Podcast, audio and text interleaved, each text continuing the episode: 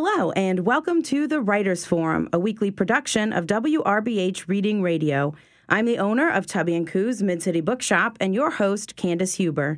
This week, I'm talking to Kami Garcia, number one New York Times, USA Today, and international best-selling co-author of the Beautiful Creatures and Dangerous Creatures novels, and author of the new DC Ink graphic novel Teen Titans Raven, illustrated by Gabriel Picolo and Elise Arden, local author of the Casket Girls series and the just announced DC Ink graphic novel Zatanna, The Jewel of Gravesend, illustrated by Jacqueline DeLeon.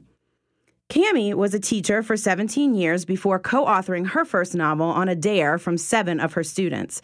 If she isn't busy watching Supernatural, Kami can teach you how to escape from a pair of handcuffs or bake a Coca Cola cake. She lives in Maryland with her family and their dogs, Spike and Oz, named after characters from Buffy the Vampire Slayer, which I greatly appreciate. Elise Arden was raised by the street performers, tea leaf readers, and glittering drag queens of the New Orleans French Quarter. She cut her teeth on the streets of New York and has worked all around the world since. She either talks too much or not at all. She obsessively documents things. Her hair ranges from eggplant to candy colored, and her debut novel, The Casket Girls, garnered over 1 million reads online before it was acquired by Skyscape. Today, we're discussing Kami's first graphic novel, Teen Titans Raven, launching July 2nd. Raven follows 17 year old Rachel Roth as she moves to New Orleans to live with her foster mother's family after a tragic accident. Raven's past and present collide when strange things happen during her final year of high school. As a longtime NOLA lover, Kami pulled a lot of inspiration from the city while writing Raven, and NOLA native Elise Arden helped Kami develop research for the book. Welcome, Kami and Elise. Thanks for being here. Thanks so much. And Thank you. so you've both written YA novels for a long time now. So, Kami, can you tell us how the process of writing a graphic novel was different than writing a regular novel? Well, there's definitely a lot less words. Um, writing a graphic novel is a lot more like writing a script, where basically you're it's almost all dialogue, and then what you're doing is for each panel, you're kind of just describing for your artist what's in the panel. So it's kind of more like a guide for your artist. And then the artist translates that, obviously, and uses the dialogue, and then sometimes you have to actually tweak it after because once you see what you, what they've done, sometimes you know you realize that um, kind of the picture speaks for themselves. Hopefully, Right, and um, and so how was that collaboration of working with the artist? Uh, I would assume that it's pretty different. I know that you've collaborated with author other authors in the past. So how was it different collaborating with an artist versus another author? um, you know, I mean, when Margie and I worked together, my writing partner for Beautiful Creatures, um, like it's I mean, we have a lot of fun and it's not difficult to collaborate, but it's easier with an artist because you don't have to negotiate as much plot. Like with Gabriel, what the most important thing is is that he understands the characters really well and what their motivations are and how they behave so that he can translate, you know, my scenes into their facial expressions and things like that. So the most important thing is just our relationship and talking about the characters a lot and asking questions. Um, we he's um, he's much younger than me, so he's he's like you know I see him as like my very talented son, and um, he is awesome, and it's really fun to collaborate because he's so excited about the characters in the project. So, and then as we go along, it's interesting because you know as a as an author, you start to kind of know your characters so well that you know what they'll say and how they'll behave. And he ends up being the same way. He doesn't always know what they're going to say, but like he knows how their expressions or how they're going to look if somebody else says something. So as we went on, it just seemed like it became more it became easier and easier for him to do the art. Yeah, that's really interesting to me because I would think that with a something like a graphic novel that the artist would need to know the characters just as well as the author so that they can get those emotions and stuff right. And Definitely. And in this book, it, he really did. The artwork in this book was really phenomenal. I, I thought it was great, and he did a really good job with the emotions of of the characters. I think too. Yeah, I agree. He, um, I think you know he's he want you know both of us wanted them to be very relatable. So I think that um, he was very focused on you know just them being real, real teens, and you know seeming realistic. Right. So, what was it like to write about a character that already existed in the world? Like, how much leeway did you have to make the character your own, and how different was it than creating your own characters from the ground up? We had a lot of leeway. Um, I had worked on um, a teen X Files project, so I already kind of had. Um, a background in playing, you know, playing in someone else's sandbox. But I'm a fan of Teen Titans and Raven, so one of the things I feel like as a fan is I I don't mind when people do something new, but I don't want the character that I love to be unrecognizable. And I really wanted. I think that Marv Wolfman, who's the co-creator of uh, Raven, did such a good job in you know creating this kind of um, you know, very naturally teen character. She's mysterious and kind of has like these moments of self doubt and you know questioning herself and her identity.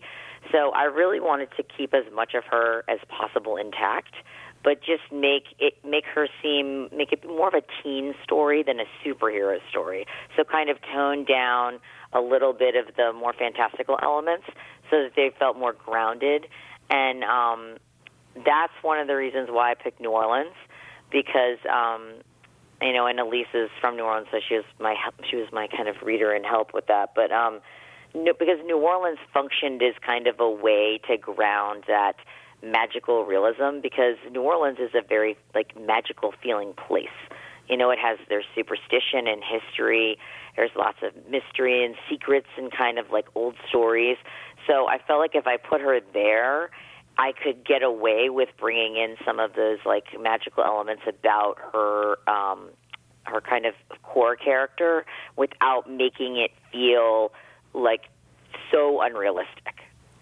Yeah, and I thought that too. I thought New Orleans was a really good setting, and that was going to be one of my questions: was why did you pick New Orleans? Because I thought it was pretty much perfect for the story that you told.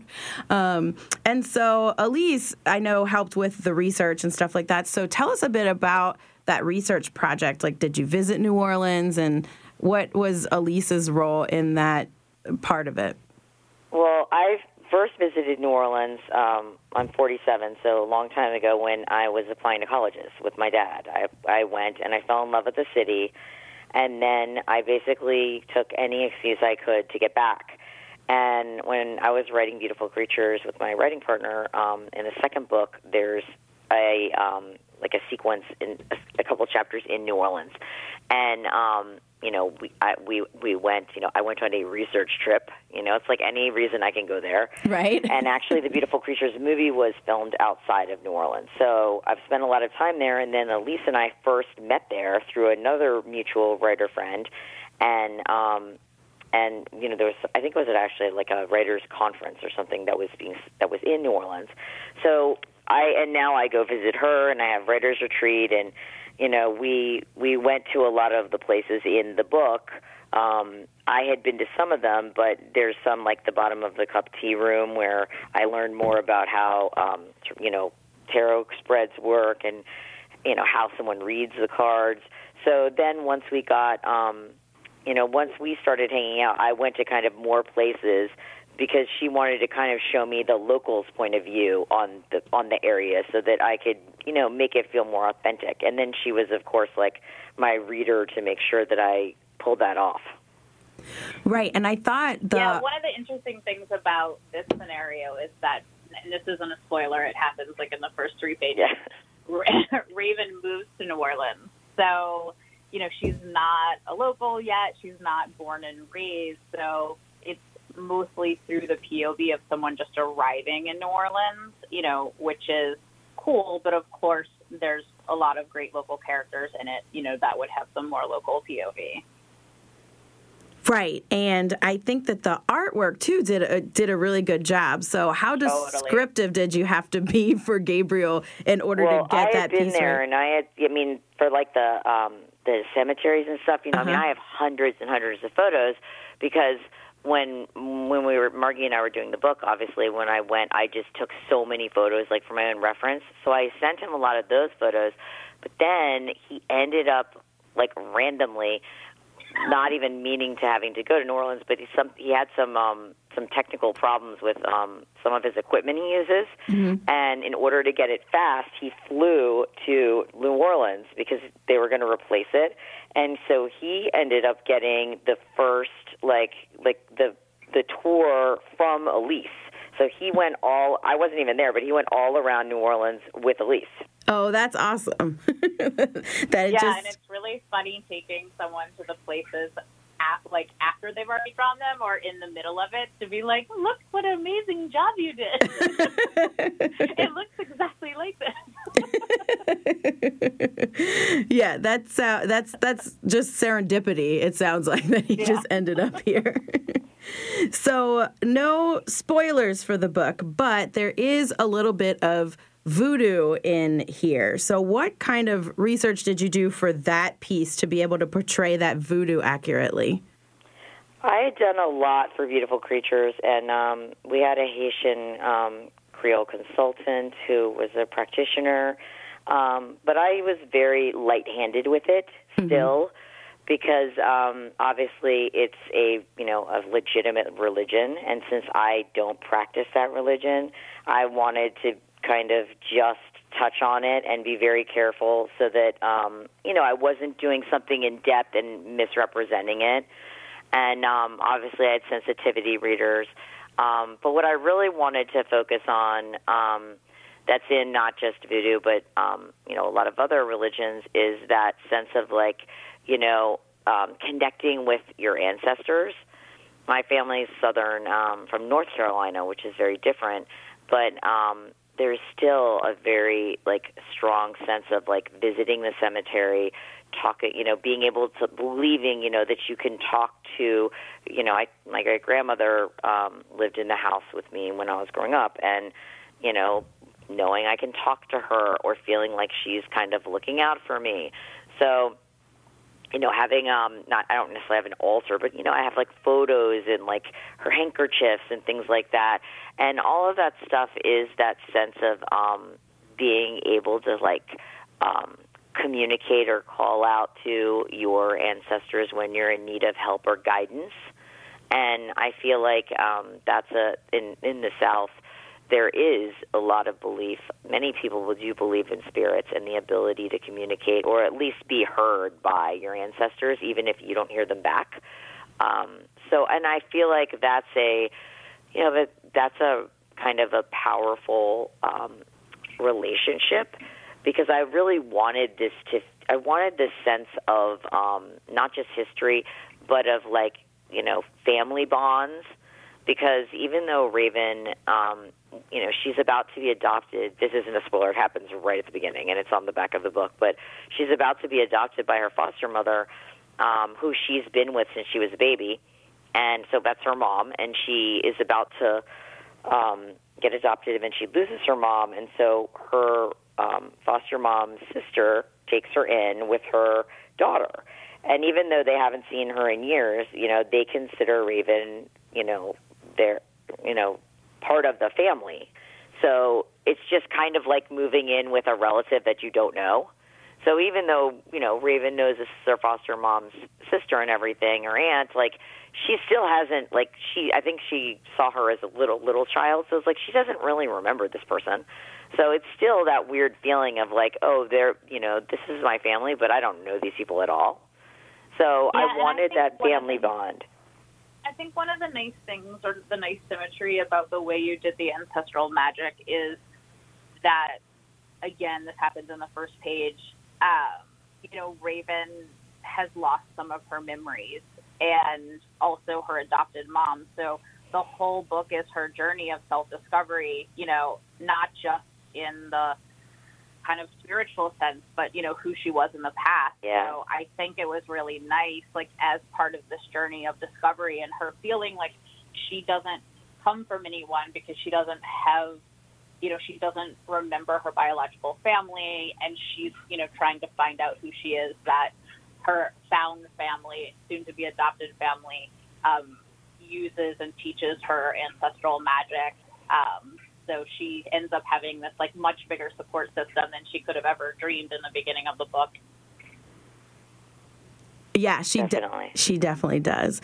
And so, and you mentioned this earlier, Kami, but I've seen just in general in comics, especially comics for teens, this trend towards making it more about the teen story than about the superhero. And and you said that too with Raven that you wanted to make this really a, a, teen story and and with sort of superhero stuff in the background which I think a lot of things are doing these days.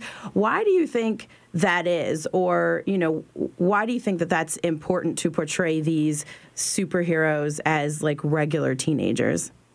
Well Michelle Wells who's my editor but also the um, the head of of all of these books the DC Ink and Zoom lines she that was kind of the mandate. Like she said to me going in, like, you know, we really, you know, we love what you do in novels. So like we really want you to bring that here and we want you to, you know, instead of doing a superhero about a superhero story about a teen, we want a teen story about a teen who just happens to have powers.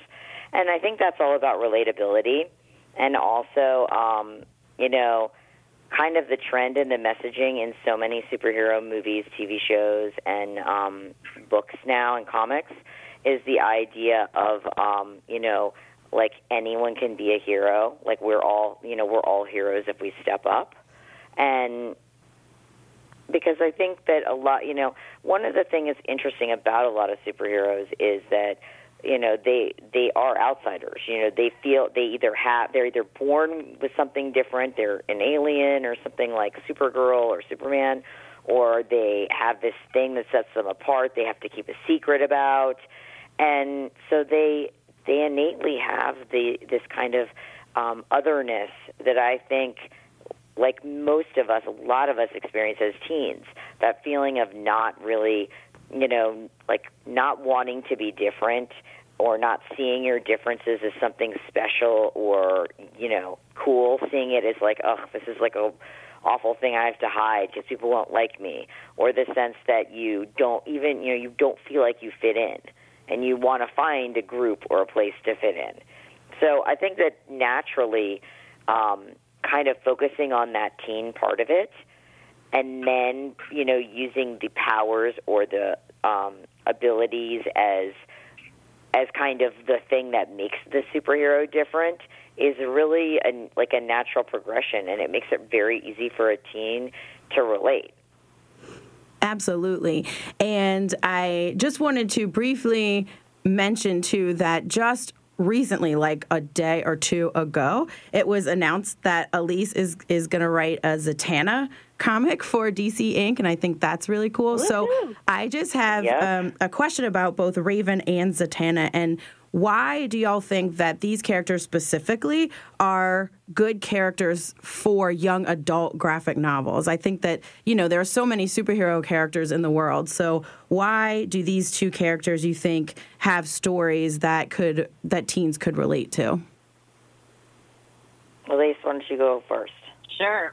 For your new and exciting announcement. New and exciting, yeah. that, that Elise I know I we can't talk about it a lot, a but yeah. Um, yes. So the book was just announced this weekend, and the title is Zatanna, the Jewel of Gravesend. And so I can't say anything specifically, but I think one of the reasons that I got so excited about writing Zatanna, besides um, her cool magic um, and her place in the DCU and kind of the fantastical part of it, is that she has a really strong family story in canon, and in particular, it's a strong father daughter story.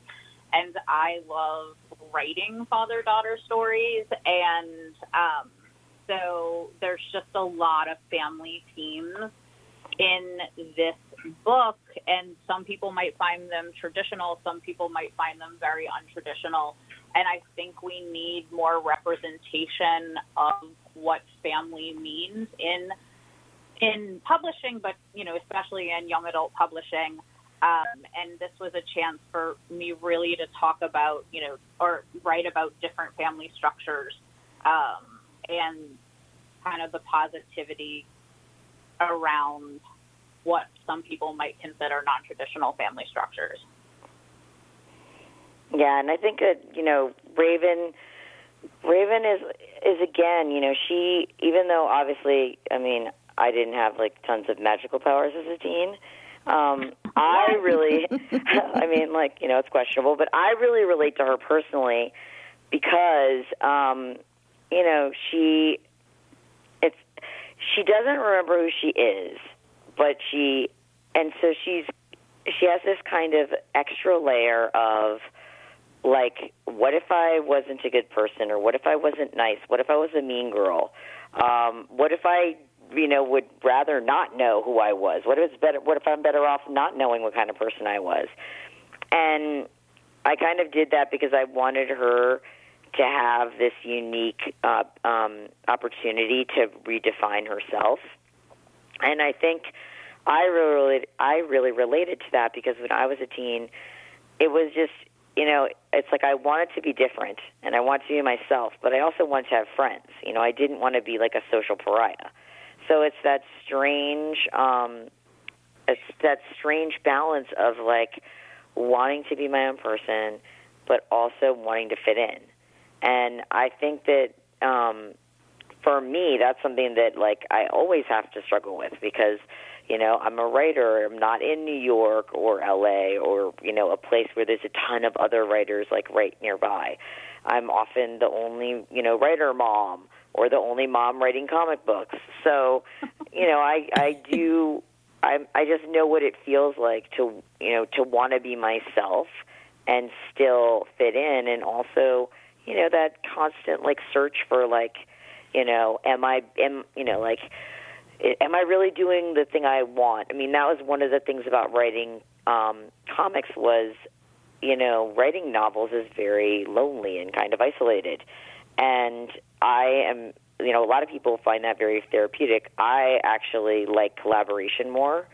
And so I was kind of, you know, bummed out, like not loving the drafting part and all these months and months by myself. And so then I got this opportunity to do something where I'm still getting to write and craft character and do all the things I love, but now I get to talk to Lisa about, you know, uh, you know, tarot card reading or New Orleans. I get to talk to my editor, my artist about what the character looks like. So it's like even though as I'm writing, I get all this interaction with other people about the project. And for me, that really kind of, you know, made writing fun again. Yeah, it sounds like it's fun, and you must be pretty cool to be the mom that writes comic books. I'm just saying that's. Thank you. Well, I'm glad. I'm going to quote that whenever I'm feeling less cool, and to be like, listen, listen. I'm yeah. a cool mom writing comic books. Absolutely. so, just more of a general question, and really both of you can answer this because you both write YA. What about writing YA specifically appeals to you? How about you, Elise? What is what appeals to you? Because then I can um, then yeah. I can steal part of your answer. um, I mean, I think the self discovery part. Not that self discovery is exclusive to being a teenager. I mean, God only knows. I'm still going through massive bouts of self discovery. um, I think the newness to things, and I think that the open mindedness. You know, I think when you are young and have less experience with the world, good, bad, or ugly, you know, you tend to um, have more of an open mind to to different scenarios. And um, you know, I find it very fun writing scenarios for people to experience for the first time. Um, so that's something that I love which is a little bit different um, than writing adults because even if you are writing a scenario that that specific adult character hasn't necessarily experienced before. They probably have like in general enough life experience to like catch the ball quickly. Mhm. Um, so that self discovery part of it, you know, I think is definitely a key to like needing to love that, to love writing YA. Yeah, I totally agree. For me, also, um, I was a teacher for 17 years, and I wrote my first novel. I wrote Beautiful Creatures um, with my best friend Margaret Stohl, and we wrote it for 17s in my fantasy book club. So, and it was being read as we wrote it by teenagers and my former students. So that book was never written to be published. Um, it was, you know, it's like writing a love letter. You know, we were writing a story catering to a specific kind of reader, um, you know, who was right in front of us. And two of the of the girls were Margie's daughters, so you know, she knew them really, really well. And so I think for me, like writing for teens was really natural because I spend so much. I spent so much time with kids, and they're my favorite people. You know, young kids, teenagers, children in general.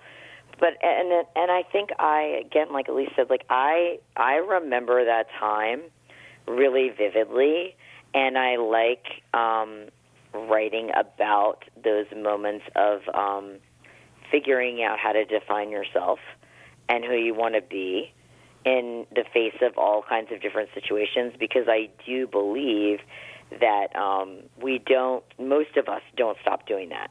You know, most of us have like even once we figure out who we are, it's like you get out of college, suddenly you're in a job situation, you have to fit in, or you move to a community and you have to fit in with the other people. So it's that constant push and pull between like, like, am I being my authentic self? And is that okay? And how do I be, especially at this time, you know, in the world? Like, it's like, how do I be my authentic self um, when it's not okay? You know, when people are saying we aren't going to accept that, or you know, people are trying to legislate against it. You know, like how do you still stay strong? Because not everybody lives somewhere where they have like a big community and support system. So And I I feel. hmm go one ahead. of the one of the interesting things too, I think, about the authentic self is that it is dynamic. You know, and I think that's something that I explore in Zatanna a lot, even though I'm not going to talk about it at all. you know, but just even in my life, you know, like my authentic self changes when I am in New Orleans at the South versus when I'm in New oh, York, Oh, yeah. like I am right now, versus when I'm at a writers conference versus when I'm at, you know, a corporate thing. And each one of those representations of my authentic self, I still feel like is being true to myself. So I, you know, this kind of idea that there's only like one defined version of your authentic self, and if you ever act any differently, Yeah. um, you're not being true to that. You know, is something that I think is explored in a lot of these YA graphic novels, and I think it's important because adults aren't the only people who have to wear multiple hats. You know, when you're Yeah. a teenager, you're going to church, you're maybe going to like prep school, and then coming home to your neighborhood where everyone in your neighborhood doesn't look like or act like everyone at your school. Um, you know, you're having to go to your parents' place of work, you know, wear all of these different hats as well and navigating, you know, your authentic self and being true to that. Absolutely. Yeah, I agree. I think that YA does a ver- a, a really great job of showing, um, and also the differences. You know, Angie Thomas's "The Hate You Give." You know, the new, you know, Into the Spider Verse movie. You know, we see now a lot of portrayals in film and in books about teens going to schools in different places. You know, and, and, and then where they're from, and how do you navigate that, and showing us the difference between you know, going going into those different environments and being your authentic self versus going into those environments and not feeling like you can be your authentic self. And how do you figure out how to do that? Right, absolutely. So tell us what's next for you, Kami. What are you currently working on? What do you have any events coming up? I know that you have one at least here in New Orleans. Um, so I, right now, Gabriel and I are um, deep in the heart of Beast Boy. That is the next book in the series. It's Beast Boy's kind of, you know, singular origin, and it's really fun. We're working on that. Um, I'm also doing an adult project for DC. Um, it's called Joker Harley Criminal Sanity, and it's kind of an ex- a procedural um, exploration of you know the Joker from like a profiler point of view. Um, but I know, but I'm going on. The most exciting thing is that I'm going. Um, Raven releases in um, comic book stores uh, tomorrow and in bookstores everywhere on July 2nd. And Gabriel is arriving today. He's going to be at my. We're picking up at the airport, and he and I are doing a ton of events. We're doing like Third Eye Comics on Saturday and Big Planet Comics in the you know the Maryland D.C. area where I live on Sunday, and then we go to New York on. Um, I can't remember the date we go to New York. I think we go to New York on Thursday. It's so all our first, easily accessible online. yeah, Yes, I was I'm gonna say sure, easily yeah. accessible on KamiGarcia.com. Yeah. Got it. So we're going on tour. We're going to be in New Orleans for two days. We're going to be in Chicago, LA, and New York, and then we finish off at San Diego Comic Con. So I'm just really excited. There's been so much positivity online about the book, and I'm really excited to see readers in person, and I'm really excited to see like you know. This is Gabriel's first book, so it's going to be really fun. That's exciting. His, to really watch him see, you know, how much people love this book in person. Because he has a lot of interaction with readers online, but it's not the same. When they show up at an event and they're holding their book, it's so different than talking to them online. Absolutely. And so if people want to see all of your events, they can go to KamiGarcia.com and Yeah, check and out my social media, like on Insta, anywhere I am, it's usually just um, at and my name. I'm going to be posting all over the place, and um, Gabriel is too. So people will be able to find out where we are.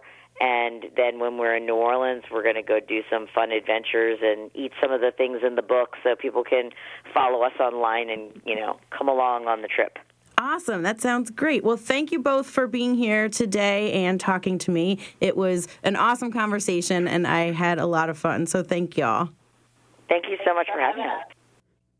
That was Kami Garcia, author of Teen Titans Raven, illustrated by Gabriel Picolo, releasing July 2nd, and Alys Arden, author of the Casket Girl series and Zatanna, The Jewel of Gravesend, illustrated by Jacqueline DeLeon. You can catch them on July 11th at Crescent City Comics from 12 to 2 and at Garden District Bookshop also on July 11th from 6 to 8. You've been listening to The Writers Forum, a weekly production of WRBH. You can catch our show every Thursday at 3 p.m. and again on Sundays at 8:30 a.m. This show and all of WRBH's programs, including my podcast, Novel Ideas, can be found on our SoundCloud page at soundcloud.com slash WRBH Reading Radio, as well as on iTunes and Google Podcasts. Thanks for listening. I'm Candace Huber. Until next time.